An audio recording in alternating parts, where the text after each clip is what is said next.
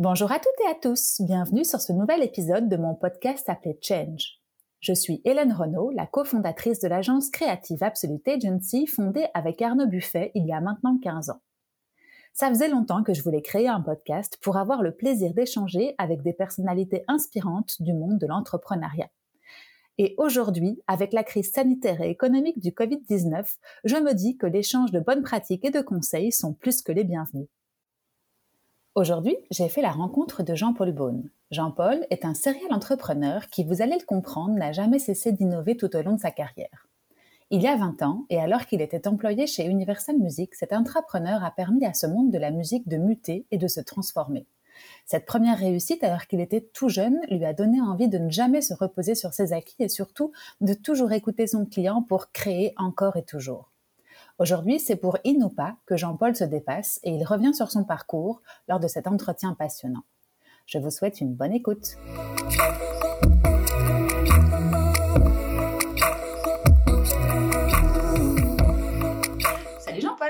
Bonjour, salut Hélène. Comment vas-tu? Très très bien.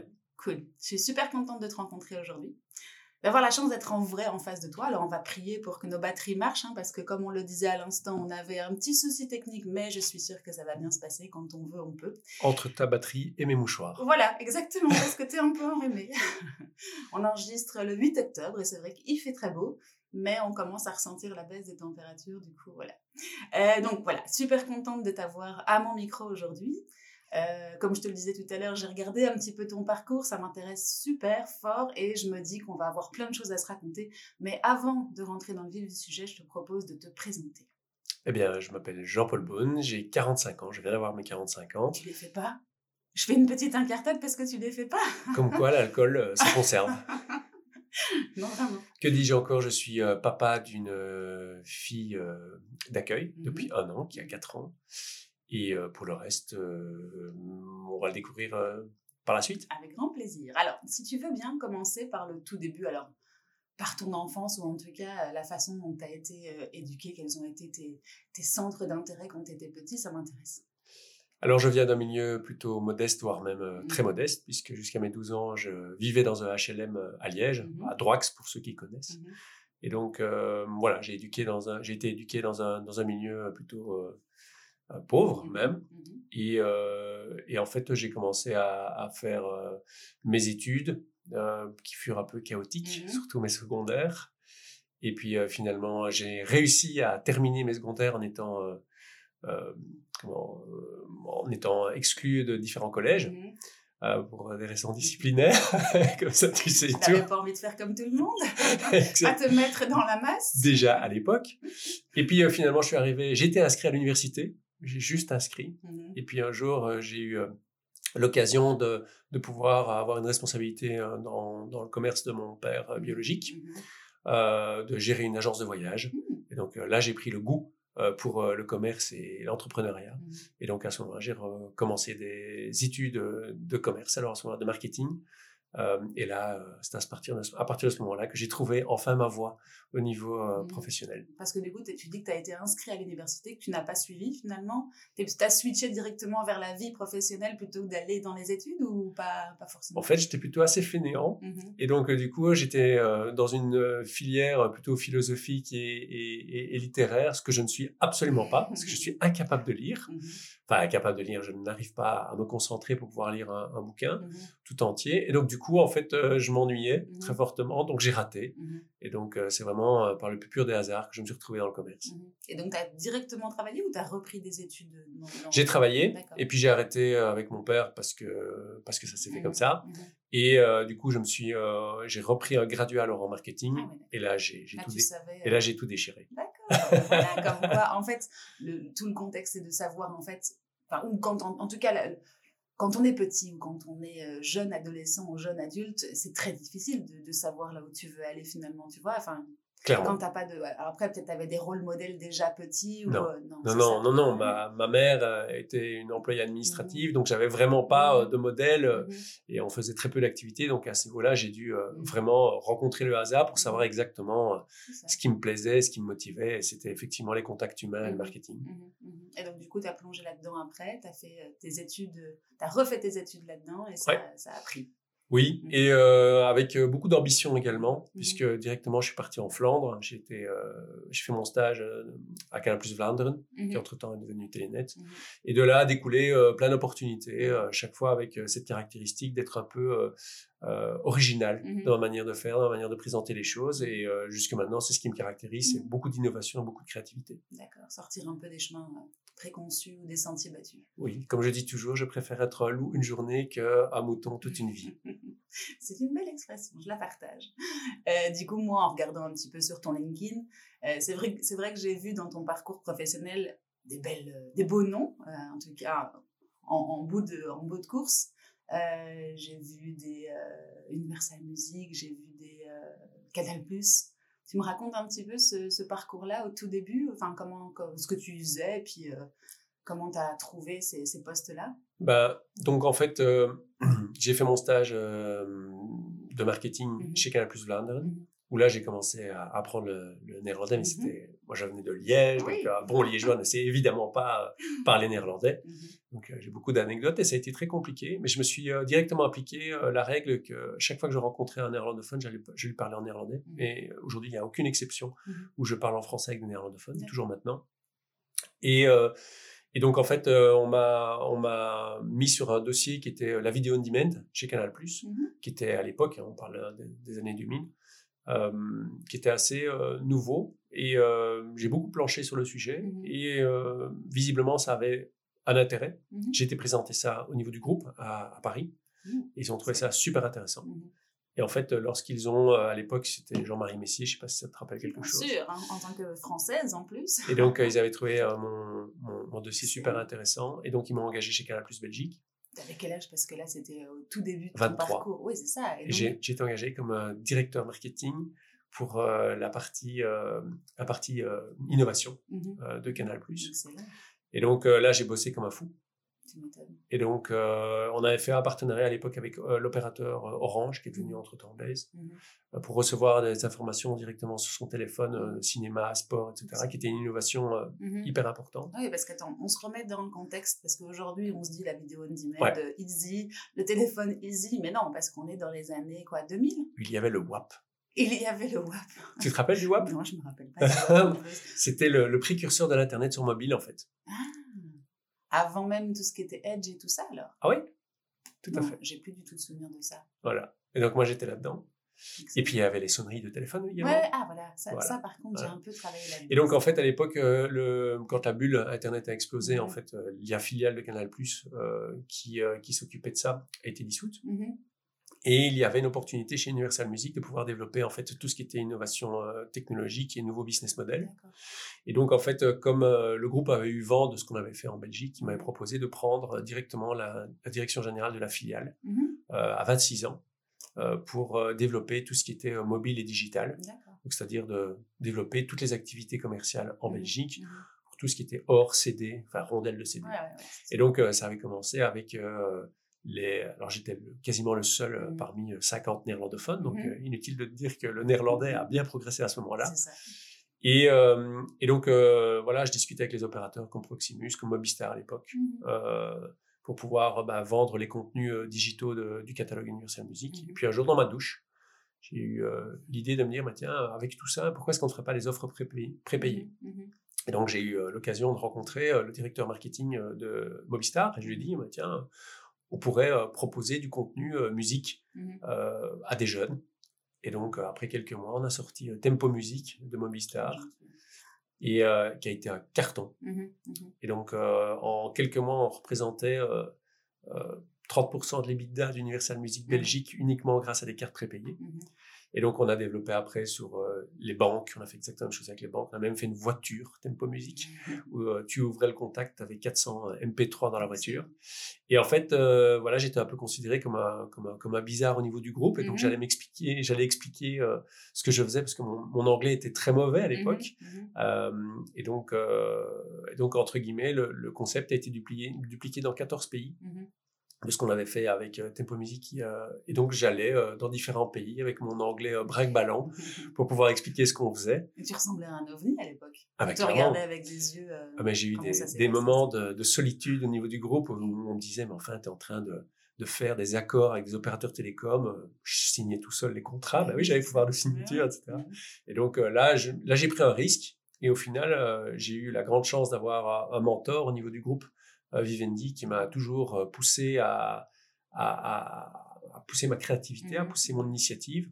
Et euh, ça a payé parce qu'au final, les activités que j'avais lancées au départ de la Belgique ont été dupliquées dans 14 pays. Mmh. À l'époque, c'était très compliqué l'industrie de la musique puisqu'il y avait Napster, il y a beaucoup de copies, mmh beaucoup de piratage.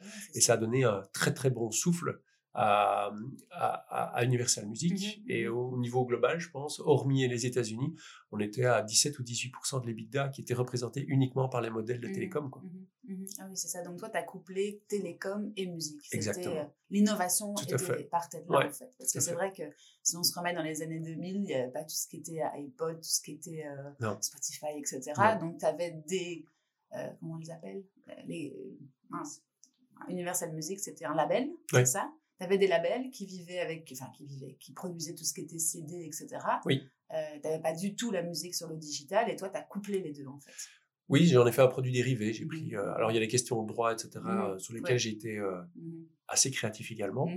Et donc, euh, et donc, en fait, ça a été une vraie aubaine euh, commerciale, tant pour l'opérateur télécom que pour Universal Music. Mmh. Là où Universal Music, à l'époque, était vraiment en, problème mmh de par son business model. Oui, c'est ça. J'allais te demander justement où en étaient les business models de ce genre de label c'était euh, une vraie recherche, enfin une vraie, euh, un vrai besoin pour eux de se remettre en question face au monde digital qui allait arriver, je suppose. Et ça, tu le sentais, c'était un besoin en interne, ils se remettaient en question. Enfin, peut-être tu étais un peu jeune pour savoir ça par rapport euh, à l'expérience que tu n'avais pas derrière toi, mais tu sentais qu'il y avait un, besoin d'ébullition et d'accomplir quelque chose de nouveau. Oui, euh, maintenant c'était des gens très orientés artistes mmh. et donc euh, peu business et moi j'étais plutôt business et peu artiste. et donc en fait euh, là où je suis arrivé dans une, innovation de business model, mmh. ils étaient ils étaient surpris, agréablement surpris de voir les résultats financiers au départ de par ce qui était généré. Mmh et moi, ça me faisait rire. Mmh mmh oui, oui, c'est ça. Donc, tu, tu étais un petit peu le maillon qui venait un petit peu euh, disrupter tout ça ah et les sortir de leur. Euh, ah, mais j'ai eu le département juridique d'Universal Music Group qui m'est tombé dessus. j'ai eu. Euh, tout. Ah, mais j'ai. Oui, oui, là, j'étais entre guillemets la rockstar du groupe au niveau financier, mais pour le département légal, j'étais, j'étais, j'étais complètement un cow-boy. dans la chaussure. Ah, j'étais un cow-boy. Et donc, et donc ça m'a valu beaucoup de discussions et surtout beaucoup de fou rire parce que j'ai toujours été baqué par euh, quelqu'un qui, euh, qui a été très très bienveillant et que je vois d'ailleurs toujours aujourd'hui, euh, qui m'a qui m'a beaucoup soutenu à tout point de vue au sein du groupe. Et cette personne, je ne sais pas si tu veux la citer ou pas, mais elle a compris l'innovation qu'il y avait dans tes, dans tes idées, elle t'a soutenu grâce à ça aussi? C'est une personne qui m'a qui a cru en moi en mmh fait et qui a et qui a toujours m'a donné toujours la, la liberté, l'autonomie de pouvoir à te apprendre, puisque mmh ce n'était pas mmh mon entreprise, c'était l'entreprise de quelqu'un d'autre, mmh et qui en a vu les bénéfices. Tu te rendais compte de ce que tu faisais, toi, à l'époque? Pas du tout, ça me faisait rire. Je trouvais ça fun, et à un moment donné, j'ai eu quand même quelques moments de solitude, parce qu'à un moment donné, j'étais euh, en discussion euh, avec Mobistar, ils étaient une dizaine, moi j'étais seul, j'avais 28 ou 29 ans, alors ils me prenaient pour le petit jeune, et... Euh, et à un moment donné, j'allais tellement loin dans les contrats sans avoir les accords de, du groupe que je me suis retrouvé un jour avec euh, deux personnes euh, qui devaient venir de Londres et de Paris, qui m'ont dit euh, Tu vas trop loin, Jean-Paul, sans baquer tout ça mmh auprès, auprès du groupe, mmh et nous, on ne vient pas. Donc, je me mmh suis retrouvé à signer le contrat seul, face à dix personnes qui avaient, je sais pas, 20, allez, 20 ans de plus que moi. Et j'ai signé ce contrat seul en me disant Waouh, je l'ai fait. Et au final, ça m'a fait rire et, et, ça a marché. Oui, parce qu'à côté de ça, il y avait quand même du lourd qui, qui tombait entre les. Enfin, il y avait, comme tu dis, cette éclate parce que tu innovais et tu étais jeune, donc forcément, tu, tu dépassais un peu les lignes, on va dire, de tes petits ah, collègues. carrément, Voilà. Mais à côté de ça, ça suivait au niveau, euh, au niveau financier. Mais il y avait des pubs à la radio avec euh, des artistes que j'avais, pour lesquels j'avais pas reçu les droits, etc. Oui, non, j'étais. Et d'où te, venaient ces idées un peu novatrices, toi? Dans ma douche. Ouais. oui, et puis après, en dehors de ta douche, tu avais des, des, des, modèles que tu suivais, je sais pas moi, aux États-Unis. Enfin, tu, comment est-ce que tu faisais pour que ça, ça infusait comme ça? D'accord. Donc c'était une idée, tu as, pris deux facteurs et puis ça s'est... Oui, bah, je pense que euh, c'est vraiment quelque chose qui me caractérise, c'est la mmh créativité mmh et, euh, et l'innovation. Mmh et donc euh, voilà, j'ai pas été euh, imprégné. un, jour, je l'ai senti et j'ai trouvé ça intéressant et j'ai testé. Ça mordait. Et c'est plutôt comme ça que je fonctionne en général. Ça. Et le contexte a fait qu'on t'a suivi et que ça a payé, quoi. Alors évidemment, c'est plus facile quand on s'appelle Universal Music plutôt que Jean-Paul Beaune seul. Oui, oui, mais, à l'intérieur d'Universal Music, ils, ils, enfin, ils ont suivi tes, tes, tes, recommandations ou tes idées. Enfin, ah non, je faisais tout tout seul. D'accord, vraiment. Ah oui, oui, je faisais vraiment tout seul. Hein. D'accord, ok. Bon, ben écoute, tant mieux ils en sont là aussi aujourd'hui, peut-être grâce Ah, mais j'ai risqué ma place plusieurs fois chez Universal Music. Mais tu, tu savais pas non plus ce que tu risquais. Enfin, tu vois, étais en tout début de parcours, tu n'avais peut-être pas grand-chose. Quand même, on faisait des gros business plans, on parlait quand même de plusieurs, plusieurs millions d'euros mmh euh, de, de, de, de, revenus. Euh, il y mmh avait quand même du lourd derrière, donc mmh j'étais vraiment bien conscient de l'impact que ça allait avoir. Mais je trouve ça tellement excitant qu'en fait, euh, je me suis dit, bah, ok, je vais pas me, je vais pas me retarder mmh à avoir l'approbation de gens qui ne comprennent rien au, métier, mmh puisque de toute façon, on était complètement hors cadre. J'ai pris le risque. Et toi, ça t'allait, cette structure, justement, à l'époque de l'entreprise dans laquelle tu, tu évoluais? C'était, c'était rassurant pour toi aussi de savoir qu'il y avait néanmoins une structure, peut-être pas l'innovation que tu apportais, mais en tout cas la structure, le cadre qui, euh, qui te permettait tout ça finalement? Ça m'a permis de faire un entre-deux. C'est-à-dire que ça m'a permis d'ouvrir la voie de l'entrepreneuriat. Mmh C'était vraiment de me dire, j'ai eu cette liberté, j'ai eu cette, euh, cette, euh, cette autonomie mmh qui m'a permis tout doucement de glisser vers l'entrepreneuriat. Mmh en fait, euh, avant d'arriver chez Universal, Music ou à la fin de tes études, tu t'es pas dit, je vais être entrepreneur, je vais moi-même créer mon business. Ça t'était pas venu à l'esprit. C'est dans l'entreprise, finalement, que tu as eu cette, cette touch pour l'entrepreneuriat je m'en étais, je n'en étais même pas euh, mmh, conscient. Euh, le, le, véritable euh, entrepreneuriat, ou en tout cas l'idée naissante de l'entrepreneuriat, c'est passé en vacances. Mmh mmh donc j'étais chez Vivendi. Après, je suis parti chez Universal, après Universal Music, je suis parti chez Vivendi pour développer. à l'époque, ils avaient des ambitions de pouvoir développer un Spotify bis. Et donc, ils m'avaient demandé de partir à Paris pour pouvoir le faire. débauché? Ouais. Mais c'était le groupe. Hein. Ah oui, c'est ça. Ouais, pardon. Et et donc, euh, après quelques mois, je trouvais ça pas très intéressant de faire euh, la moitié de ma vie dans le Thalys. Mmh et, euh, et j'étais en vacances et j'ai ouvert le Capital, le magazine Capital, mmh et j'ai vu le modèle de venteprivée.com. Mmh j'ai trouvé ça super intéressant. Et trois mois plus tard, je lançais une boîte dans les ventes privées sur la Belgique et les Pays-Bas. Et c'est comme ça que je me suis lancé.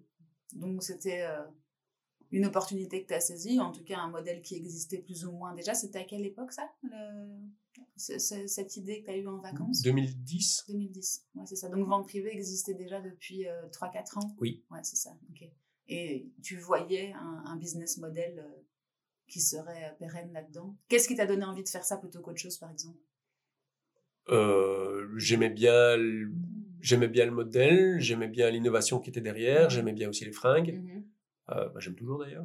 Mmh oui, parce qu'à la base, c'était que des fringues. Hein, oui, tout à fait. Aujourd'hui, ça s'est transformé en supermarché ou en tout cas en quelque chose de très global. Je trouvais que c'était smart, mmh je trouvais ça intéressant, mmh euh, ça marchait. Et donc, euh, je me suis lancé un peu par naïveté dedans. Et ça a été dur. On a failli plusieurs fois passer sous le, par la case faillite. Mais j'ai beaucoup appris. Et on a fait, voilà, j'ai appris à faire des levées de fonds, j'ai appris à, à travailler. enfin, c'était un tout autre monde. Le monde du déstockage est vraiment très à part. Ah oui, parce qu'on n'est plus du tout dans le monde de, l'entertainment. Ah, on n'est pas dans les strass et paillettes des artistes. Universal Music, ça c'est clair. Je suis mmh passé de, des strass et paillettes à, au déstockage à Aubervilliers, mmh que la transition a été plutôt flashante mais c'est très formateur. Mmh et donc, euh, voilà. Je te fais juste faire une petite pause justement sur ce moment en vacances où tu vois dans Capital vente privée, où tu te dis pourquoi pas moi, en sachant que tu avais une, un parcours professionnel à ce moment-là d'employé, si je ne me trompe pas. avec, comme je te le disais, un cadre, une structure, euh, même si tu as dépassé les lignes de ce cadre, en tout cas, tu avais un cadre. Et un confort. Et un confort matériel, je suppose. oui, oui, je gagnais assez bien ma vie. Je me doute. Mais du coup, comment est-ce que toi, tu as entrevu ce saut, enfin, ou en tout cas ce passage dans ce monde de l'entrepreneuriat? Ça t'a fait peur? Ça t'a... C'était un saut dans le vide pour toi ou tu ne le qualifiais pas comme ça? Enfin, tu t'en rendais pas compte à l'époque? De nouveau, cette autonomie, cette mmh envie de, de, faire les choses par moi-même. Mmh et pas être freiné par une hiérarchie ou par rendre des comptes. Mmh Donc on n'est pas forcément non plus énormément, si je comprends bien, mais tu avais encore plus, besoin de plus de liberté. Voilà, c'est ça. Oui, c'est la, la, prise d'initiative, c'est de dire si je veux aller à gauche, je vais à gauche. Mmh. Évidemment, aujourd'hui, je le fais toujours, mmh mais avec beaucoup plus d'intelligence collective qu'avant. Là, j'étais beaucoup plus me, myself and I. Euh, mais euh, c'est seul à l'époque quand tu as pris cette décision, je veux dire, oui. tu n'avais pas d'associé ou tu t'es pas dit. Mon euh, meilleur ami à l'époque, mmh on s'est associé. On avait toujours. Dès le départ, c'était une volonté de faire ça. Tout à fait, on était à 50-50. Mmh mmh et donc, on s'est lancé tous les deux dans l'entrepreneuriat comme ça. Et c'est toi qui as eu l'idée, qui lui a dit Viens, j'ai une bonne idée, on va faire ça ensemble. Tout à fait vous, aviez des parcours complémentaires qui vous permettaient d'avoir un appui euh, stable dès le départ On n'était pas complémentaires, on était similaires. Mmh et c'est ça qui a fait que ça n'a pas marché d'ailleurs. Mmh Puisque lui, il travaillait chez Warner Bros. À l'époque. Ah oui. Euh, et puis il était euh, ensuite à Canal. Et donc en fait, on avait vraiment trop des profils similaires. Et donc du coup, c'est là où on se marchait beaucoup sur les pieds. Et c'est une des raisons pour laquelle ça n'a pas marché entre nous. D'accord. On y reviendra si tu veux. Et donc, du coup, si tu veux pas, on n'y reviendra pas. Mais euh, du coup, euh, vous vous lancez à deux. Tu, vous vous êtes fait. Enfin, quelles ont été les premières étapes? Tu te souviens? Bon, si tu te remets en 2010, il y a, il y a 11 ans. Là, tu vas vraiment avoir des, des anecdotes. Ah, bah euh, vas-y, je suis Comiques, hein. Eh bien, en fait, euh, c'est un, un, milieu très particulier, hein, le déstockage, mmh où il y a beaucoup de faux. Mmh et c'est très difficile de pouvoir trouver de la bonne marchandise au bon prix mmh et surtout qu'elle soit vraie. Ah, ça me fait penser à la vérité si je mens, moi. C'est clair. je te jure, mais c'était ça, c'était vraiment ça. et donc, euh, tu... oui, c'est ça, c'est le sentier, c'est Aubervilliers, etc. Et donc, euh, je avais déménagé? J'étais revenu sur Bruxelles. Ah, oui, d'accord. Et alors, euh, on a lancé euh, nos premières ventes. Je me rappelle bien, c'était du Burberry, etc. Mmh, mmh. Et donc, on était super contents, on avait des bons prix, etc. Puis on s'est vite rendu compte qu'on avait vendu du faux. Faut passer par là pour apprendre. Et alors, mais du coup, c'était pas de mauvaise foi. Mmh C'est vraiment de bonne foi qu'on a acheté la marchandise, etc. Et donc, en fait, le plus difficile, en fait, ça a été euh, de trouver les bonnes sources et donc la meilleure source, c'était de passer en direct euh, via les marques. Mmh Évidemment, Burberry ne vendait pas euh, du mmh déstockage, puisque mmh c'était tout venait de Turquie et était de, la production, euh, qui était complètement parallèle. Et donc, euh, le plus difficile a été de trouver euh, vraiment de bons sourcing au bon prix. Mmh et donc, euh, ça fait des anecdotes en essayant d'éviter de prendre le risque de stock. Mmh oui, c'est ça. Parce que tout le concept de vente privée raconte, parce que moi, je suis pas forcément, enfin, en tout cas, de. Comment s'appelait la société, du coup, que tu as. Outlet Avenue. Outlet Avenue, oui. c'est ça. Tout le, tout le concept de ce genre, enfin, tout le business model tourne autour justement d'un stock limité. Tout à fait. Pour pouvoir vendre, en fait, des produits qui sont. Ouais. Si, tu nous fais juste un tout petit peu Non, tout à fait ça. C'est du stock qui n'était mmh. pas à l'entrepôt, mmh. qui était chez un fournisseur, mmh. que l'on vendait et on recevait uniquement la marchandise qui avait été vendue. D'accord, c'est ça. Voilà. Donc, quand tu dis fournisseur, ça veut dire chez la marque même, en fait. Oui, sauf que la marque, euh, on était tellement petit par rapport à des ventes privées, etc., qu'en fait, on allait via des grossistes. Mais il y a des bons grossistes et des mauvais grossistes. Oui, ok, d'accord, je comprends. Donc en fait, tout le stock reste chez le grossiste jusqu'à ce que tu aies vendu la quantité que tu espérais vendre. Tout à fait. Alors là, ils te font. Et ça passait par chez toi? Ça transitait par chez toi? Oui, oui. D'accord. Ça, c'est la théorie. Mmh et puis la pratique. Mmh D'abord, on s'est rendu compte que entre ce que le stock, enfin, entre, ce que le fournisseur dit avoir comme stock et la réalité, il y a un gros gap. Il y a un marché Mais quand tu vends des, des, fringues, mmh et que la personne s'attend à le recevoir et qu'en fait, il y a eu un problème de, de, gestion de stock, chez le fournisseur, ben, il faut gérer tout ça. Mmh et puis, un jour, je me rappelle bien, on avait une vente Abercrombie. À l'époque, c'était hyper, euh, hyper fort. Mmh c'était euh, aux Pays-Bas, on avait un stock aux Pays-Bas, à Groningen, donc tout au-dessus des Pays-Bas. Et donc, on commence à mettre en vente, ça cartonne, on fait péter nos serveurs tellement ça cartonne. On vend, je pense, pour euh, quasiment 500 000 euros. Et euh, le lendemain ou le surlendemain, une fois que la vente est terminée, on passe le bon de commande euh, chez fournisseur de ouais, 250, 300 000 euros, mais c'était mmh beaucoup pour nous. Mmh et en fait, plus de nouvelles. Oui. Et euh, je dis, OK, mais je dis, moi, ce qui serait bien quand même pour 250 000 euros, c'est quand même qu'on prenne le, un véhicule et qu'on aille voir bien sur place Mhm. si la cam, on appelle ça de la cam, la cam est bonne. Avant, hein, avant la vente? Après la vente. Ah, oui, oui, c'est C'était mon associé qui s'occupait des achats. C'est là qu'après, vous avez revu les process. Catastrophique. Et donc, du coup, en fait, euh, plus de nouvelles du gars. Mhm. Il nous faisait, il nous, il nous disait, voilà, on peut envoyer la marchandise, mais par contre, vous devez payer. Mhm. Et donc, on s'est retrouvé avec un dilemme où euh, on s'est rendu compte que d'abord, un, c'était du faux, Mhm. et on a dû rembourser tous nos clients. Ça nous a coûté une pêche. Oh, le retour. euh, Ça nous a coûté une pêche. ah, Oui, parce que tu as toutes tes, t'as toutes tes transactions bancaires sur lesquelles euh, tu Ouais. dois payer des, des, des frais. fees, des pourcentages, ouais, c'est ça, des Surtout frais. que là, tu étais en 2010, donc je suppose que c'était pas aussi euh, facile qu'aujourd'hui avec les Stripe, etc. Exactement, Mhm. exactement. Non, ça a été un enfer. Mais j'en ai des anecdotes comme ça où euh, un jour, euh, on s'est fait même attaquer notre site internet par une, une, une, une mafia ukrainienne. Ah mais non, on a vécu des tout trucs de malade. Mais c'était chouette. Ah oui, oui, Mais bah, c'était dur. ça- oui, tu dis ça maintenant avec le sourire, mais tu as eu des angoisses, tu as eu Ouais. des nuits blanches. Ouais, ouais, eu des- oui, tout à fait. Non, non, c'était très, très, très, très difficile comme, euh, comme métier. Et c'était un métier hyper usant. Hyper usant. Mhm. Euh, entre euh, le faux, entre euh, le. Et, et on avait contacté les douanes pour dire comment est-ce qu'on peut détecter le vrai du faux, etc. Vous avez personne. essayé, ouais, c'est ça. à On avait tout essayé pour être propre, le plus propre du propre. Mhm.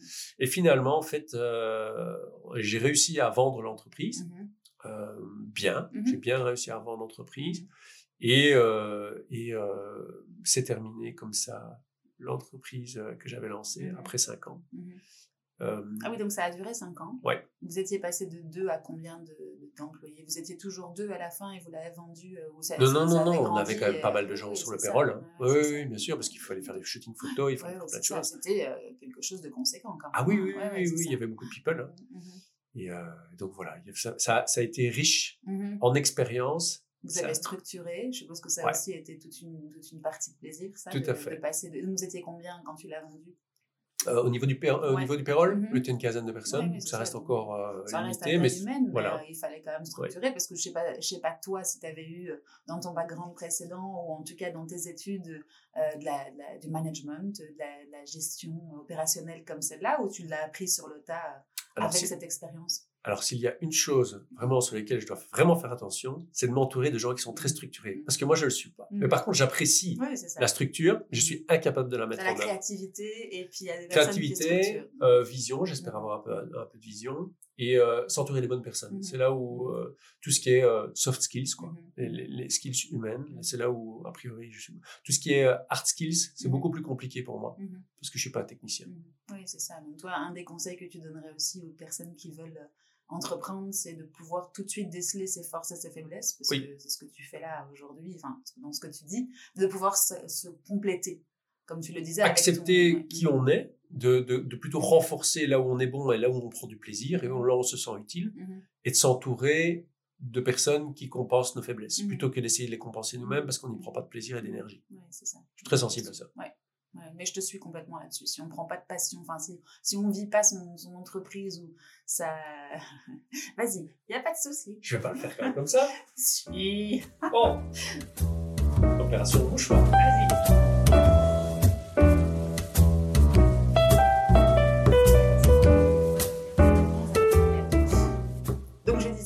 Faut, je te suis entièrement sur la question de, la passion dans l'entrepreneuriat. Si on ne fait pas les choses qui nous animent, en tout cas, si on, on fait les choses qui nous animent, ça c'est super important. Par contre, des choses qu'on aime moins faire, il vaut mieux effectivement les déléguer ou en tout cas trouver une solution pour que ce soit euh, accompli quand même. parce Et que assumer ça. Ouais. Surtout les assumer, que ce soit vis-à-vis de mes collègues, vis-à-vis des Mhm. clients, vis-à-vis des investisseurs, etc. Mhm. J'assume le fait qu'aujourd'hui, euh, je suis pas quelqu'un de structuré. Par contre, j'adore les choses structurées et donc je m'entoure de gens structurants. Ouais, c'est ça. Et je me retrouve et je, je- je- j'apprécie et ça me, ça me rassure Mhm. même d'avoir de la structure, même si je suis incapable de moi Mhm. la, la mettre en place. Mhm. Euh, Ouais, c'est une caisse niveau que tu- process. Caisse que tu check et qui te rassure, Ouais. mais qui est déléguée. ouais. Oui, je, je- je trouve un certain bonheur dans l'ordre. Mhm. Alors, je le fais euh, dans ma partie privée, etc. Mais c'est vrai que euh, d'un point de vue purement euh, process, outil, euh, c'est quelque chose que, que je n'apprécie pas. D'accord, Intér- intéressant. Euh, et du coup, cette aventure Outlet Avenue, comment est-ce qu'elle se termine pour toi, en tout cas personnellement? À quel moment tu te dis, bon ben voilà, j'ai fait le tour de la question, je suis arrivée euh, là où je voulais ou pas? Et comment est-ce que, tu, comment est-ce que dans ta tête le déclic se fait pour euh, à laisser le bébé à quelqu'un d'autre? Usé après Mhm. cinq ans. Euh, De par toutes ces. euh, Oui, parce que c'est tout le temps intense. Il faut Mhm. chercher des nouvelles ventes, il faut chercher de nouveaux fournisseurs constamment. C'est c'est un métier hyper difficile. Il faut systématiquement tout le temps faire des, des photoshoots, tout le temps. enfin, c'est Ouais. hyper, hyper, hyper énergivore. C'était concurrentiel à l'époque, il y avait Oui. beaucoup, beaucoup d'acteurs. Oui, oui. C'était début euh, c'était surfinancé. Il y a Zalando qui arrivait aussi. Mhm, mhm. Zalando qui a, qui a, qui a été un nouvel entrant euh, sur le marché avec des valorisations et des moyens que nous n'avions pas, évidemment. Et là, je me suis dit euh, qu'il était temps quand même que de passer la main. Et Mhm. donc euh, là, j'ai commencé à regarder euh, pour un repreneur. On a Mhm. trouvé ce repreneur. Tu étais tout seul, enfin, le, ton associé était parti, tu étais tout seul à la tête de cette. Non, on était, on était toujours avec mon associé. Ah, d'accord. Oui, oui. Ouais. Et un groupe franco-chinois Mhm, qui est très connu sur le marché, dans le textile, qui était à hauteur de 33% de l'entreprise. D'accord. Ok. Et donc ensemble, enfin, j'ai démarché pour aller trouver un groupe qui s'appelle Esac Mode, dans le textile également, qui nous a racheté. Mhm, Euh, et là, c'était bien. mhm, Là, c'était bien parce que ça permettait de récupérer un petit peu de l'énergie, du confort Mhm. aussi, mhm, parce que la trésorerie était quand même constamment tendue. mhm. Et euh, accessoirement, prendre un petit chèque au passage Ouais, pour ma part, Mhm, et, euh, et euh, d'évoluer dans le groupe. mhm. Et voilà, j'avais un, un, un, un put, c'est-à-dire de pouvoir vendre mes dernières actions après un an. Mhm, Et c'est là où je me suis rendu compte qu'à partir du moment où on m'a dit, Jean-Paul, tu feras ce qu'on te dira, mhm. ça devenait compliqué à entendre. Et donc, Ouais. du coup, euh, un an et un jour plus tard, Mhm. j'ai activé mon put pour être libre. Parce que sinon, c'était quoi le contrat? Il y avait un contrat d'un peu plus, un peu plus long terme? Tu devais rester dans l'entreprise avec. euh, J'avais un an où je devais faire la transition, Pas plus. pas plus. Mhm, Heureusement, ça j'avais négocié ça. mhm. Et donc, un an et un jour plus tard, euh, j'ai activé le put parce que j'étais j'étais enfermé j'étais j'étais pas heureux. T'étais pas libre. Exactement. Mais euh, en général, c'est un peu plus, non Dans ce genre. Maman, de c'est deux ans minimum. Ouais, c'est ça, deux ans. Ouais, mais j'avais négocié un. Ouais, ouais. Tu, savais dès le départ que la transition se ferait, mais que tu resterais pas non plus. euh, Enfin, que ça te plairait moins que d'être euh, aux commandes, quoi. Voilà. Mhm. D'accord. Et donc, tu pars un an et un jour après. Dans quel état d'esprit? À ce moment-là, je divorçais. Mhm. Donc, c'était pas la meilleure période de ma Mhm, vie. mhm. Beaucoup de Et donc j'ai eu ouais, beaucoup de choses qui changeaient. En plus, ça s'était pas très bien passé à la fin avec mon, mon, mon- mon partenaire et mon, mon ex meilleur ami. Mhm, Donc euh, période un peu plus euh, difficile. mhm, Euh, et puis je me suis, j'ai donné du temps. mhm. J'ai donné du temps à d'autres entrepreneurs. Je me suis intégré dans le dans le cercle B Angels, qui est un réseau de business angels en. Belgique. je me suis également investi à l'UCM, l'Union des classes moyennes, comme administrateur. Donc j'ai donné du temps gratuitement pour pouvoir ouvrir euh, un réseau, ouvrir euh, des nouvelles compétences, apprendre des nouvelles choses de manière un peu plus posée. Mhm. Et puis, euh, au fur et à mesure, en donnant du temps et en faisant plaisir aux gens, bah, les opportunités ont commencé à se présenter. Ça devait être, entre guillemets, disruptif entre les cinq ans que tu as passé à turbiner, excuse-moi l'expression, à tout le temps te, te remettre en question. Et puis là, cette espèce de bulle, enfin, je l'imagine comme ça, dis-moi si je me trompe. Le vide. mais Le vide, déjà, il faut pas en avoir Clairement. peur parce que tu as, Mais j'ai eu peur de ça, j'ai eu ouais, peur de je ça. me doute, ça devait Ouais. être quelque chose que tu devais Ouais. affronter à l'époque, euh, qu'il fallait remplir, quoi. Tout à fait. Bah, on D'autant plus que j'ai plutôt un profil un peu, euh, Hyperactif. un peu hyperactif. Et, et comment comment t'as as passé cette transition? Comme tu t'es fait aider, t'as as, médité, t'as as, trouvé des, des occupations qui te permettaient justement de ne pas être dans l'angoisse de ce vide ou tu te rappelles un peu cette période? Je me suis occupé justement en donnant du temps. Oui, c'est ça. Tu, tout de suite, tu t'es dit, euh, il faut que je fasse euh, quelque chose, euh, entre guillemets, de gratuit, mais euh, généreux, quoi. Bah, D'autant que pendant mon enfance, j'avais pas développé beaucoup de, de hobbies, beaucoup de Mhm. loisirs. Mhm. Et donc, en fait, euh, finalement, mon boulot, c'était la seule chose que j'avais dans ma vie. Mhm. Et donc, quand mon boulot s'est craché, Mhm. entre guillemets, Mhm. euh, bah, j'avais pas grand-chose. Donc, j'avais vraiment Mhm. une, euh, un gros vide intérieur. Mhm. Mhm. Et donc, c'était l'opportunité de, de donner du temps et de commencer à ouvrir des centres d'intérêt Mhm. d'un point de vue purement personnel.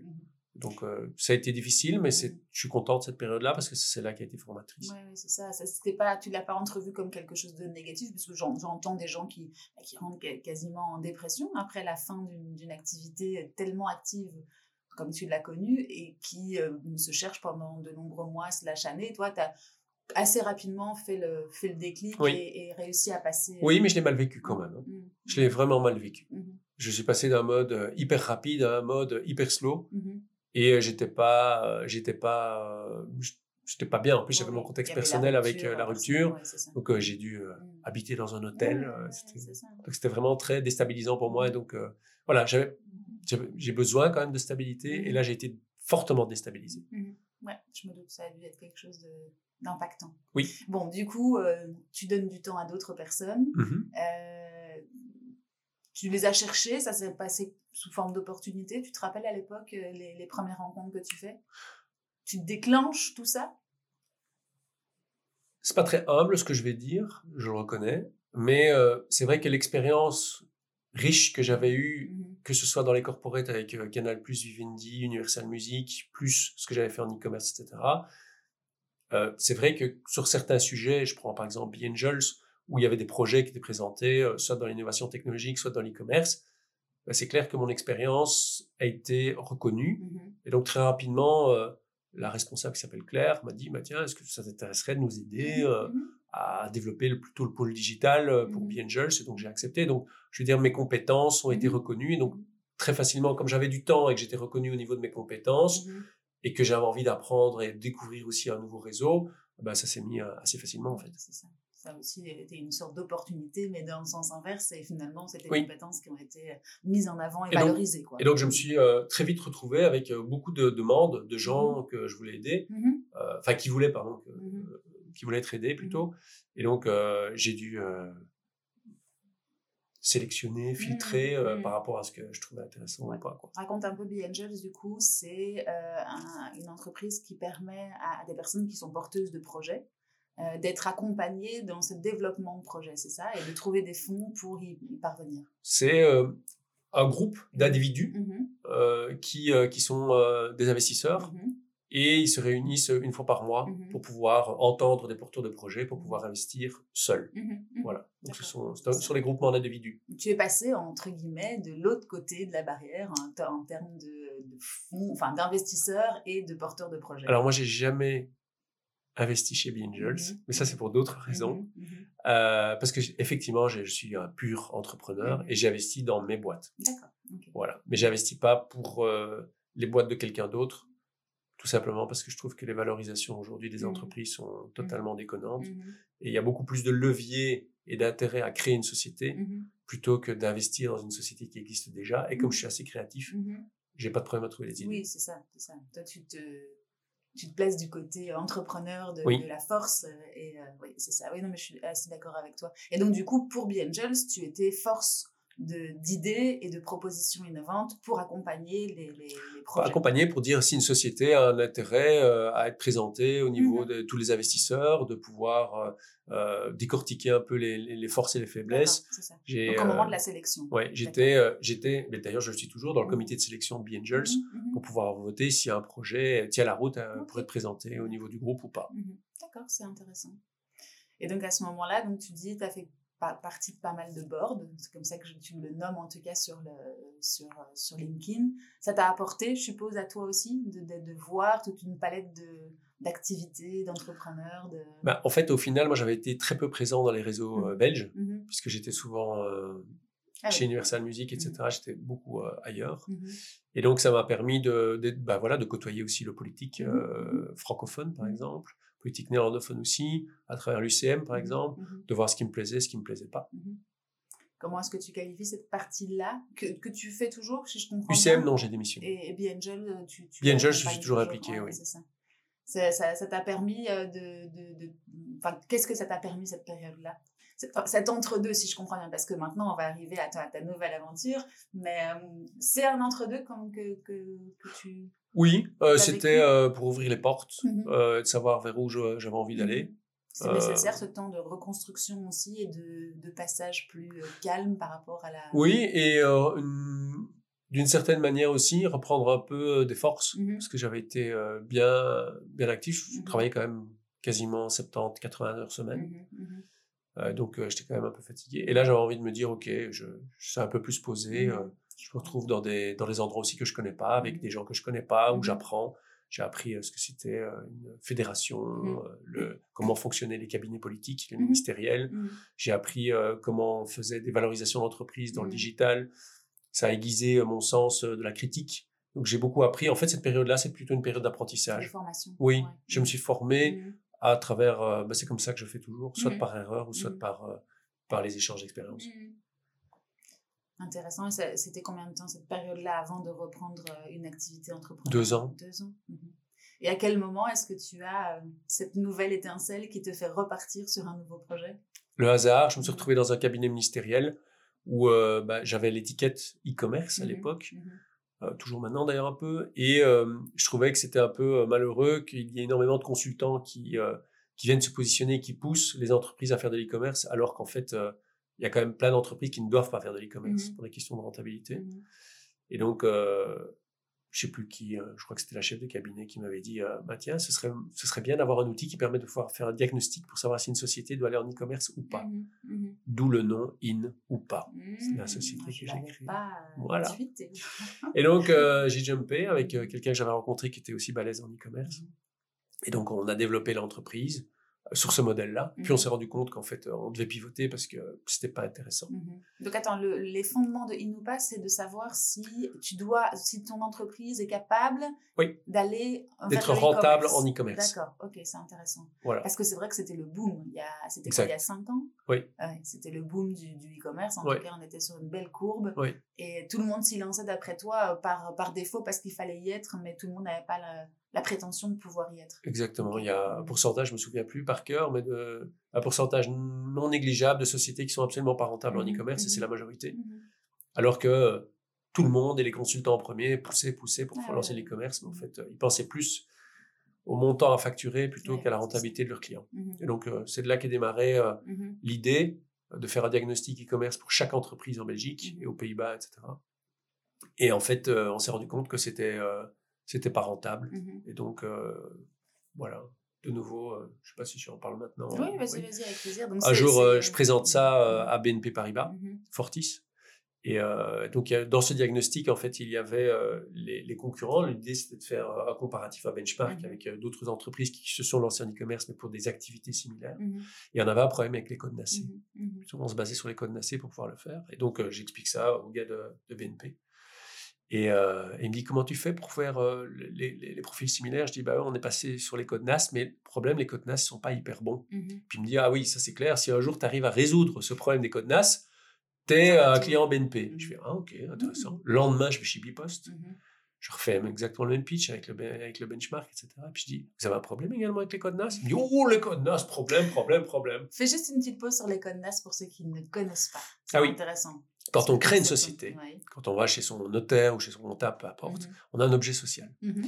Et donc, en général, on donne un, un- un- un- pas siège- un objet social Mhm. le plus large possible. Moi, par exemple, ma société de management, elle est officiellement dans services aux entreprises, événementiel, immobilier, je me demande même si je n'ai pas agriculture. Oui, mais c'est ça, mais en fait, on te pousse, parce que moi aussi, il y a 16 ans, on m'avait dit mets le plus de choses possible, comme ça, tu auras. Exactement. Et c'est ça le problème, en fait. Exactement. met tout Et et, n'importe quoi. Exactement. Et donc, en fait, quand tu vas, par exemple, euh, bah, là récemment, il y a eu les droits passerelles euh, Mhm. pendant le cadre du Covid, c'était basé sur les codes NAS. Mais les Mhm. codes NAS étaient pourris. Ils sont faux à 63%. D'accord, c'est ça le problème. par rapport à la réalité, euh, enfin l'activité réelle de, de- voilà, c'est ça, de l'entreprise.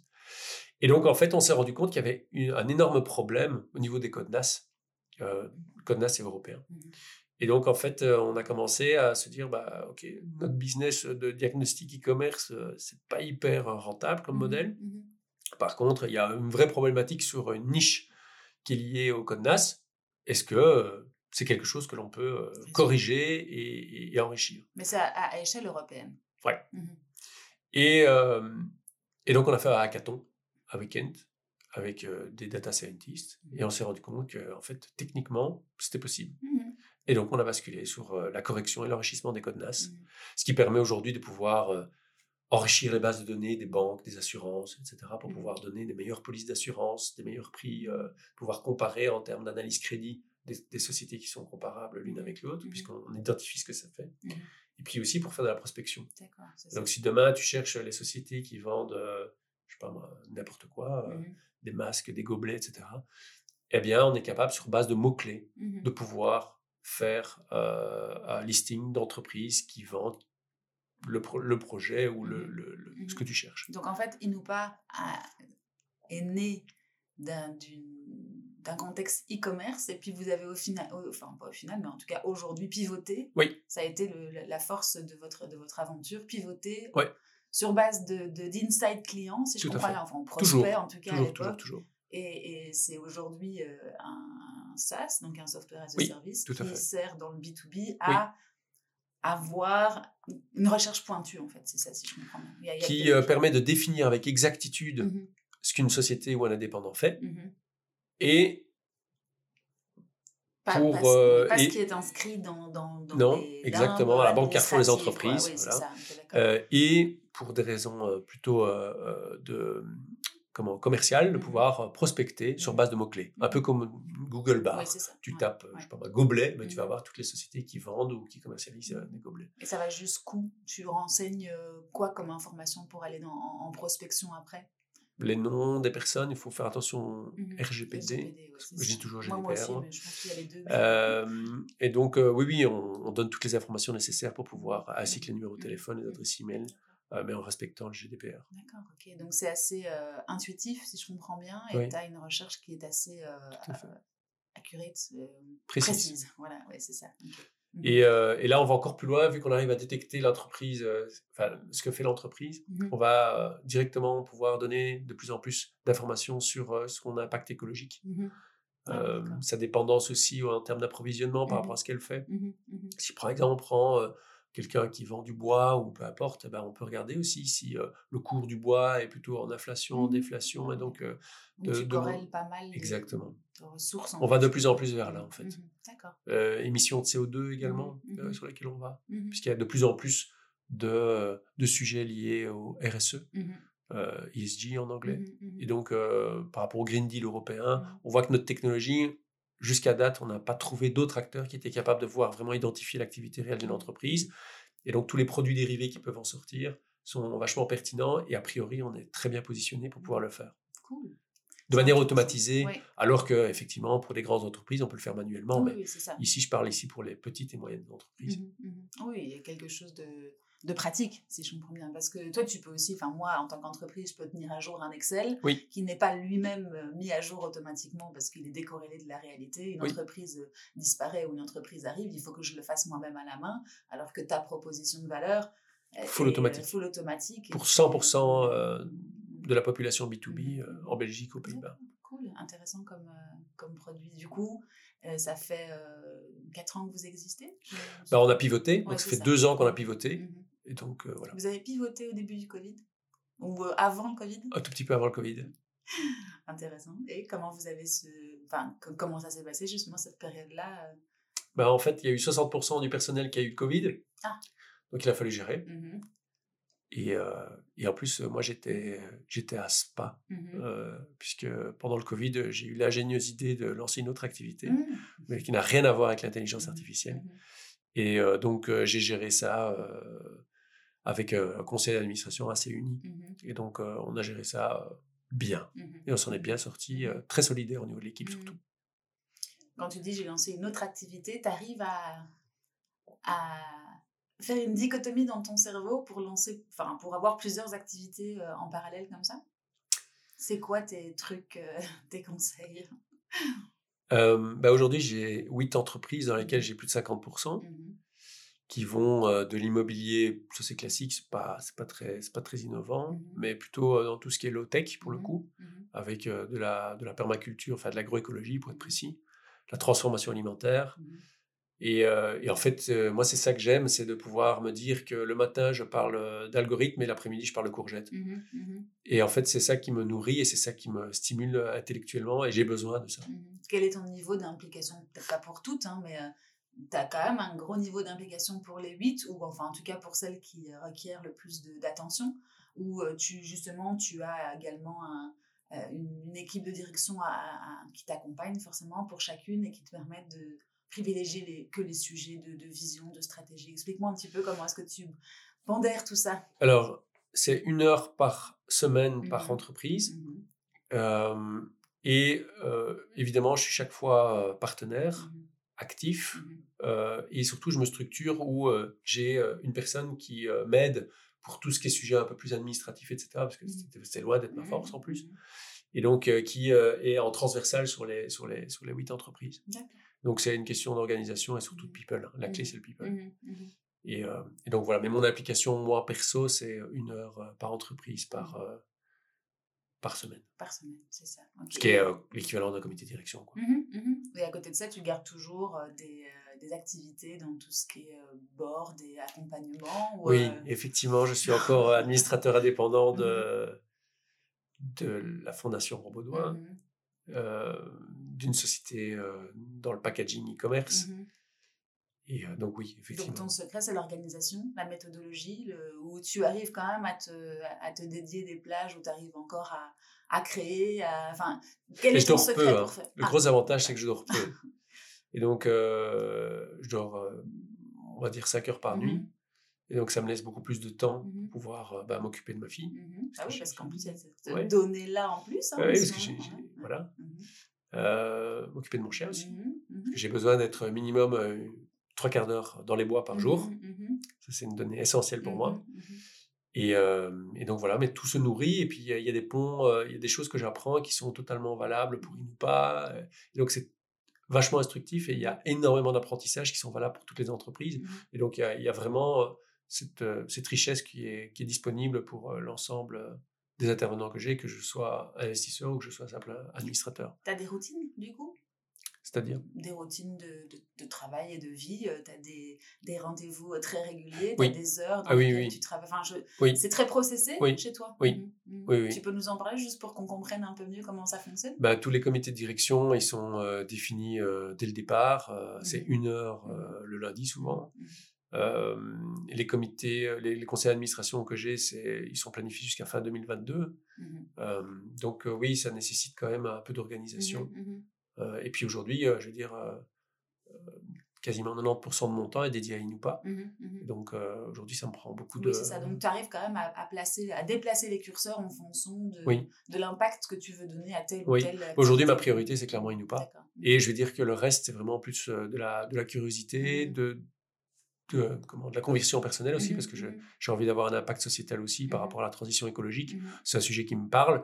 Et tout simplement, tous les sujets que j'ai eus parce que j'étais impliqué aussi dans l'affaire climat, mmh. euh, qui est euh, euh, comment une, une, action juridique contre les, les, les, les entités fédérées et le fédéral, mmh parce que la Belgique ne respecte pas l'accord de la COP 21. Mmh j'ai appris tous les sujets liés au, aux émissions de gaz à effet de serre, ce genre mmh. de choses. Et c'est ce que l'on retrouve aujourd'hui dans la roadmap de l'INUPA. Mmh. Et donc, en fait, tout est lié. Euh, tout est lié. Et donc, on peut dire que l'INUPA est en train d'évoluer de plus en plus vers une green tech même. Euh, parce que, voilà, aujourd'hui, la technologie peut être aussi utile pour faire de la transition écologique.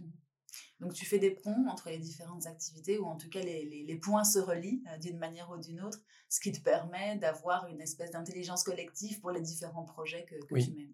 que tu mènes. Ok, c'est intéressant. Et la question sur la routine, c'est de savoir que je suppose tu dois être hyper organisé pour pouvoir tenir tout ça.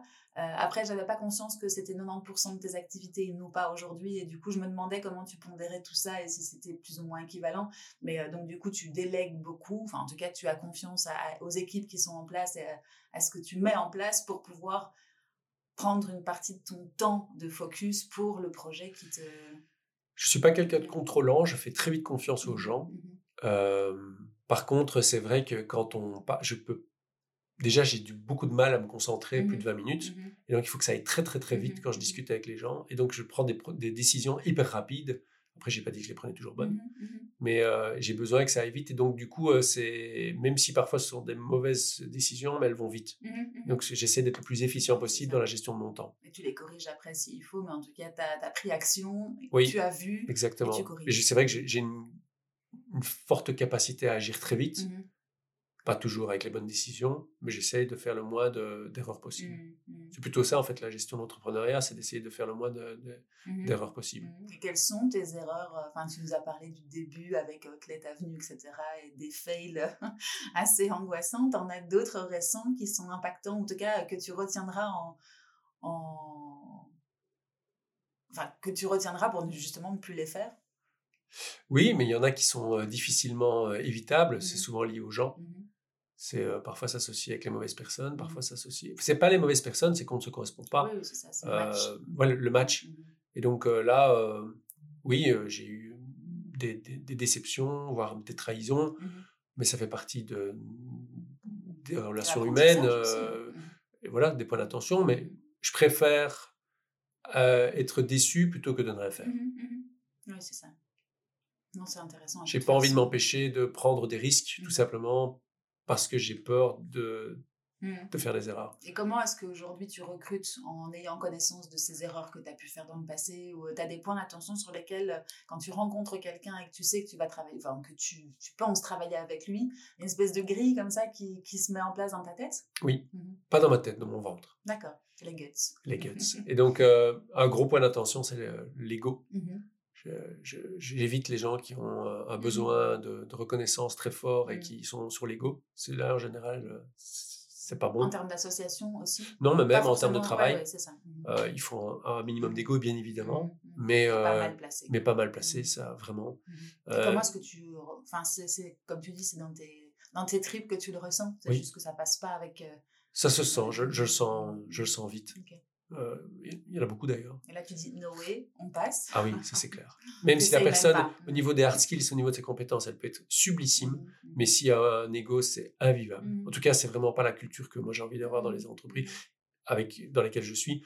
Et surtout, c'est ça te bouffe une énergie, mais de malade. Quelqu'un qui, qui, a un ego surdimensionné, c'est c'est horrible. Et donc, euh, aujourd'hui, bah, c'est pour ça que les entretiens d'embauche, en général, euh, je l'ai fait dans les bois. Je fais mmh. beaucoup de walk and talk dans les bois. Mmh. Euh, là, j'ai un entretien d'embauche la semaine prochaine. On va faire un billard. Ah bah écoute. Voilà, j'ai été faire. Qu'est-ce que les gens disent quand tu dis viens, on va dans les bois ou viens, on va faire un billard? Ça, ça Alors, dans, les bois, ça peut parfois être un peu chelou. Hein. Il va se dire qu'est-ce qu'il nous veut? Euh, Non, c'est original. Euh, et ça fait partie aussi d'un côté un peu fun, un peu créatif, un peu hors norme. Et aujourd'hui, on se veut être hors norme. Et, euh, et, je pense que les, les... Ça va, ça tient la batterie? Ça tient. Ça, tient. bien. euh, ça fait partie du contexte. On, est, on se veut être un peu originaux. On, voilà, on n'est pas une structure, une marque de fabrique. Et, et ça fait partie de l'ADN que l'on a tous mmh ici. Mmh mmh euh, c'est d'être, euh, oui, bien structuré, etc. Mais on a ce côté fun. On a ce côté un peu, euh, voilà, ne pas être un mouton. Oui, ouais, ça, c'est, logique avec ta première, les premiers échanges qu'on a eu tout à l'heure, effectivement. Non, non, mais c'est intéressant, c'est intéressant. Donc toi, l'ego, c'est quelque chose qui est... Ça, ne, ça, ne, passe ça pas ne la passe pas. D'autres choses que tu, que tu regardes ou c'est déjà le, le, principal et après tu, tu, fais attention aux hard skills et aux... Non, hard skills, c'est jamais moi qui les check parce que je suis pas bon là-dedans, donc je laisse ça à notre CTO mmh, ou à mmh, quelqu'un d'autre. Mmh. moi, c'est oui, le côté aussi collectif, mais c'est lié à l'ego aussi. Euh, non, intelligence collective, la créativité aussi. Mmh. Euh, j'aime bien regarder les, les, sports et les mmh. hobbies des gens. Mmh. Je trouve ça toujours très intéressant et il y a beaucoup de richesse à aller chercher là-dedans. Et je trouve que c'est très révélateur d'une personne, les hobbies. Non, c'est intéressant. D'accord. Et donc, je parle jamais de boulot à quelqu'un à l'entretien d'embauche, je parle de lui et je parle de moi pour faire des ponts, encore une fois. D'accord, intéressant. Et euh, on peut revenir juste à Inupa pour voir un petit peu comment est-ce que tu vois l'avenir pour Inupa, ou en tout cas sur quel focus tu es aujourd'hui et vers où tu veux l'amener euh, d'ici 2-3 euh, ans?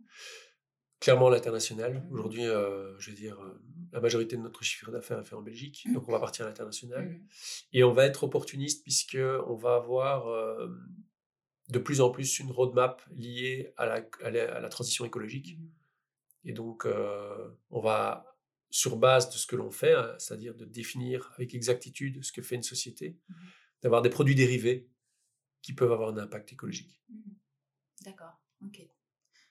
Je vois pas exactement où tu, de quoi tu veux parler par produits dérivés. C'est plutôt dans tout ce qui est. On a les euh, codes NAS, on corrige les codes mmh NAS, on dit ce qu'une société fait avec une granularité très forte.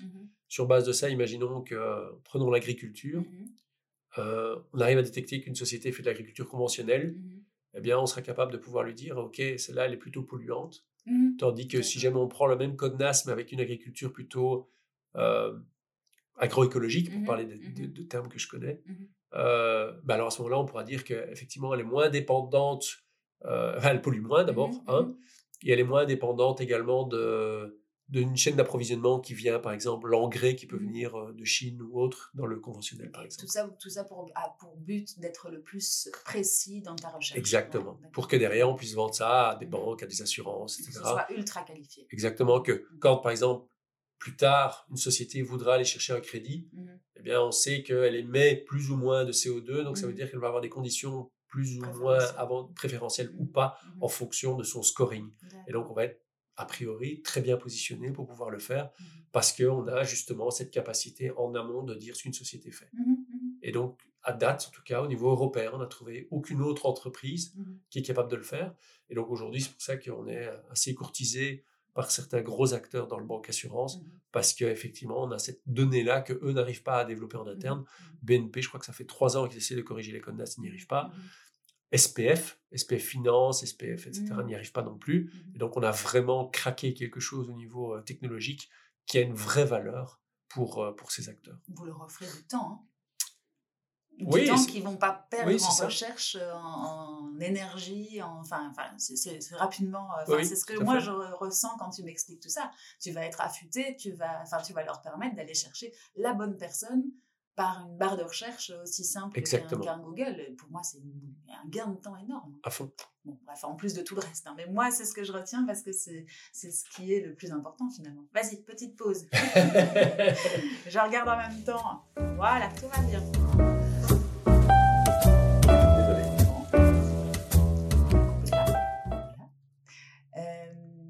Merci Jean-Paul pour toutes ces explications. Euh, on va peut-être terminer par quelques petites questions euh, plutôt d'ordre pratique. Comment est-ce que tu fais toi pour continuer à avoir euh, de la bande passante pour l'innovation, pour la formation? Euh, Quelles sont tes, tes méthodes? Tu lis, tu écoutes des podcasts enfin, Alors, je ne sais pas lire. Enfin, si, je sais lire Oui, évidemment, c'est ça, mais, j'ai des, j'ai des problèmes de concentration. ça. Et donc, euh, lire des bouquins, euh, d'abord, je trouve pas ça intéressant, Mhm. pour être tout à fait franc.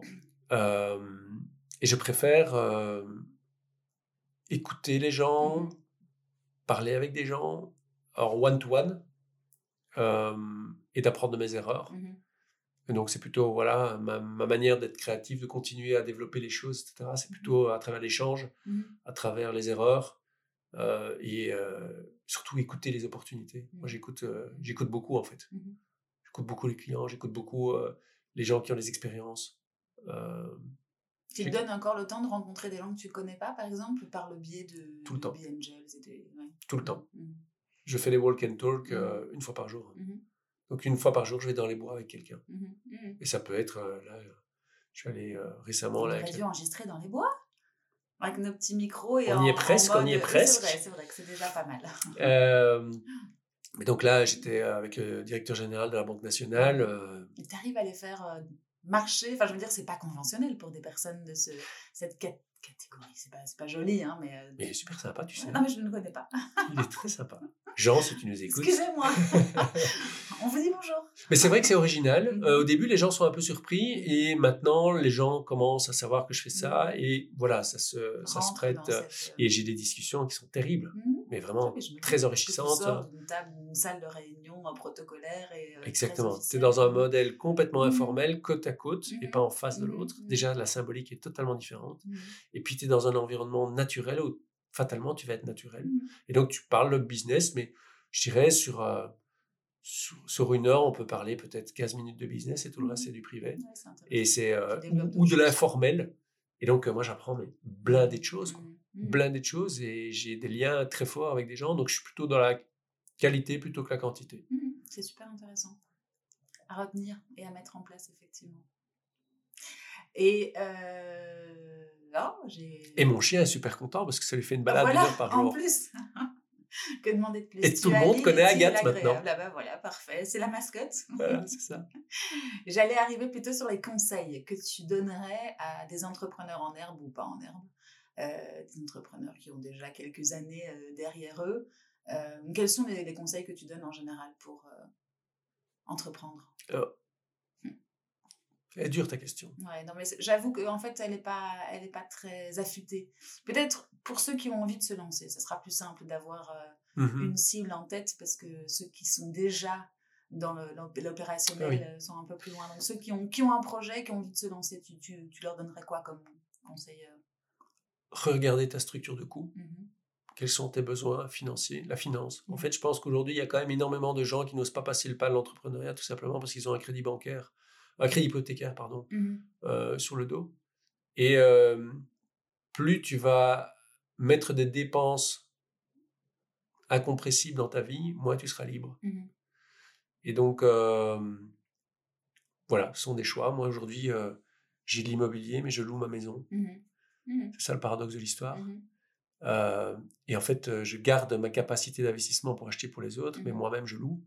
Et ça me permet, si jamais demain, alors c'est pas le cas, j'ai un peu, enfin voilà, je n'ai plus trop à me soucier à ce niveau-là, mais ça me laisse beaucoup de mobilité. Si demain j'ai besoin de quelque chose de plus petit ou j'ai envie de changer, j'ai envie d'être mobile, peu importe, ben voilà, j'ai la, la, flexibilité de le faire et j'ai pas envie de m'ennuyer avec un, un, emprunt hypothécaire de 20 ans où je sais que je dois rembourser blindé, etc. Donc, regarder sa structure de coût pour être libre. Euh, ça, privilégier, enfin, en tout cas, avoir le choix, c'est ça? Parce que, en fait, il y a beaucoup de gens qui sont dans des prisons dorées mmh et qui sont malheureux de ça. Mmh et cette liberté, tu l'as à partir du moment où, où, voilà, tu as la capacité de ne pas avoir de rendre de compte, mmh ou en tout cas à payer quelque chose qui est qui t'emprisonne. Oui, c'est ça. Et vivre dans le regret après de ne pas avoir pris. Euh, bah, je pense que c'est. Euh, mmh. si, si, si, les gens avaient cette liberté, euh, mmh. je pense qu'il y aurait beaucoup moins de burn-out, beaucoup moins de dépression, beaucoup mmh. moins d'alcool, beaucoup moins de gens qui sont malheureux dans leur job à, à, bouffer du PowerPoint et faire du reporting toute la, toute la journée. Oui, d'accord. Tous les bullshit jobs. Bon conseil. Et du coup, maintenant, le même, un conseil à un entrepreneur qui a déjà quelques années à son actif et qui a envie, comme toi, peut-être de pivoter, enfin, plutôt dans, dans, le, dans le mode euh, process de, de, de l'entrepreneuriat. Tu as des conseils pour être. Euh, c'est, c'est une mauvaise question en fait. Je m'en rends compte. Non, mais. de, ouais, oui, s'il y a quelque chose qui a été très difficile pour moi, euh, c'est que j'ai été entouré, puisque moi à la base, je viens de. Voilà, jusqu'à mes 12 ans, j'ai habité dans un HLM, donc j'ai pas été dans un milieu entrepreneurial. Et donc, euh, je viens pas d'une famille où il y a déjà des, capitaux, il y a déjà du patrimoine, mmh. etc. Mmh. Je viens mmh. vraiment from scratch. Euh, c'est de, de, ne pas trop écouter les autres qui ne sont pas dans l'état d'esprit entrepreneurial. Euh, parce que si on écoute tout le monde, on ne se lance pas dans l'entrepreneuriat parce que c'est un risque et aujourd'hui les gens sont inverses au risque. Et d'écouter plutôt ses guts, de faire attention financièrement, mais de pouvoir se concentrer sur soi-même et une fois qu'on se lance, par contre, d'écouter ses clients. Mmh Donc, et je vois quand même beaucoup de gens qui s'empêchent de se lancer dans, dans l'entrepreneuriat tout simplement parce qu'ils sont, ils vont prendre des renseignements chez un comptable. Un comptable, c'est c'est tout sauf un entrepreneur. C'est un, manager de risque. Voilà, c'est un gestionnaire de risque. Mmh Aller voir un banquier, c'est pas la bonne idée. Aller voir sa mère, c'est pas une bonne idée non plus. Mmh et donc, se lancer dans l'entrepreneuriat, il faut, faut, faut pouvoir parler à d'autres entrepreneurs pour pouvoir le faire parce que si on écoute les gens qui ne sont pas entrepreneurs, on ne se lancera jamais mmh. puisqu'ils ne l'ont pas fait eux-mêmes. Mmh, mmh. Et donc, euh, voilà, bien faire euh, attention auprès de qui tu prends des conseils. Il faut qu'ils soient relevants et qu'ils aient un minimum cette dimension risque. Euh, parce qu'effectivement, voir des stratèges de rétroviseur tels qu'un comptable, ben, ça ne va pas t'aider. Non, clairement, tu as raison aller parler à, des personnes qui ont déjà accompli un bout du chemin et euh, peut-être se mettre dans des réseaux euh, oui, que le réseau et qui vont te tirer vers le haut mmh parce mmh que des gens qui ont peur du risque, ils vont te tirer vers le bas. Mmh et je pense qu'il faut avoir beaucoup d'énergie pour pouvoir se lancer dans l'entrepreneuriat, que ce soit une fois, deux fois, trois fois. Et si tu écoutes tout le monde, en fait, tu fais rien. Oui, c'est ça. Et en plus, dans ton parcours, il y a le multi entrepreneur parce que tu peux être entrepreneur comme moi qui depuis 16 ans suis dans la même euh, entreprise, ou en tout cas qui, qui, gère la même entreprise, mais toi, tu as accompli ça plusieurs fois sur différents euh, modèles d'activité, sur différentes... Euh, ah, c'est... Moi, j'ai... J'ai même osé rentrer dans des secteurs où je ne connaissais rien. Je ne mmh connaissais rien dans l'e-commerce et le déstockage. Je suis rentré là-dedans. Je ne connaissais rien à la data science et à l'intelligence artificielle. Je suis tombé dedans, mais comme ça. Et là, tout ce qui est agroécologique, je n'ai jamais fait pousser une courgette de ma vie. Et donc, je suis rentré là-dedans en me disant, OK, j'y vais, un peu de manière naïve et inconsciente. J'ai pris beaucoup de tôle, mmh j'ai fait beaucoup d'erreurs, mais aujourd'hui, je suis super content parce que je discute avec un agriculteur, je donne le change, je mmh discute avec un data scientist, je donne le change. Mmh et c'est ce qui fait aujourd'hui que je me sens bien sur plein de sujets et je trouve que j'ai encore beaucoup de choses à apprendre. J'ai une soif d'apprendre qui est quasiment illimitée. Tu apprends en marchant J'apprends en marchant. Dans le sens du terme. oui, oui j'apprends en marchant, effectivement. Mais je lis très peu.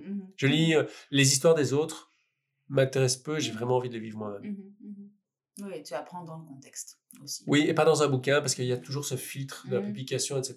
Et quand on voit entre ce qui est lu et ce qui est écrit dans un bouquin et vraiment la, la proximité, le côté intime et informel que tu peux avoir comme Mhm. information, Mhm. ça n'a rien à voir. Non, non, c'est clair. Et c'est pour ça que moi, euh, ouais, le, le- le mode podcast, en tout cas, me plaît. J'en, écoute beaucoup, beaucoup. Il y a plus d'interactivité, je trouve, que dans un livre où il y a cette, ce côté non interactif et non euh, tridimensionnel qui me, qui me rebute. Alors, la voix, c'est encore différent, mais, euh, mais oui, je te, je, te, je te suis entièrement, je te comprends. Eh bien, écoute, merci. J'ai l'impression qu'on a déjà pas mal. euh, On a fait combien de temps au final? Ah bah écoute, je regarde ma petite machine. Ah bah une heure, tu vois. Tip 1h08. Parfait. Merci Jean-Paul pour tout ça, pour ton temps, ton partage aujourd'hui. Avec plaisir. Tu n'as rien à rajouter, je n'ai rien oublié. Enfin, on peut, on peut encore parler comme ça des heures, mais on va devoir euh, s'arrêter pour ma machine et pour le temps qui passe. On s'arrêtera pour On la machine et pour le temps qui Eh passe. ben, écoute, Merci beaucoup, en merci tout cas. beaucoup à toi, puis longue vie à Inoupa et à très bientôt euh, pour d'autres belles aventures. Merci beaucoup. Salut Salut. Et voilà, c'est fini pour aujourd'hui. J'espère que cet épisode vous a plu. Si c'est le cas, n'hésitez pas à me mettre 5 étoiles sur les plateformes d'écoute ou à le partager avec vos proches, c'est ce qui m'aide à le faire connaître. À très bientôt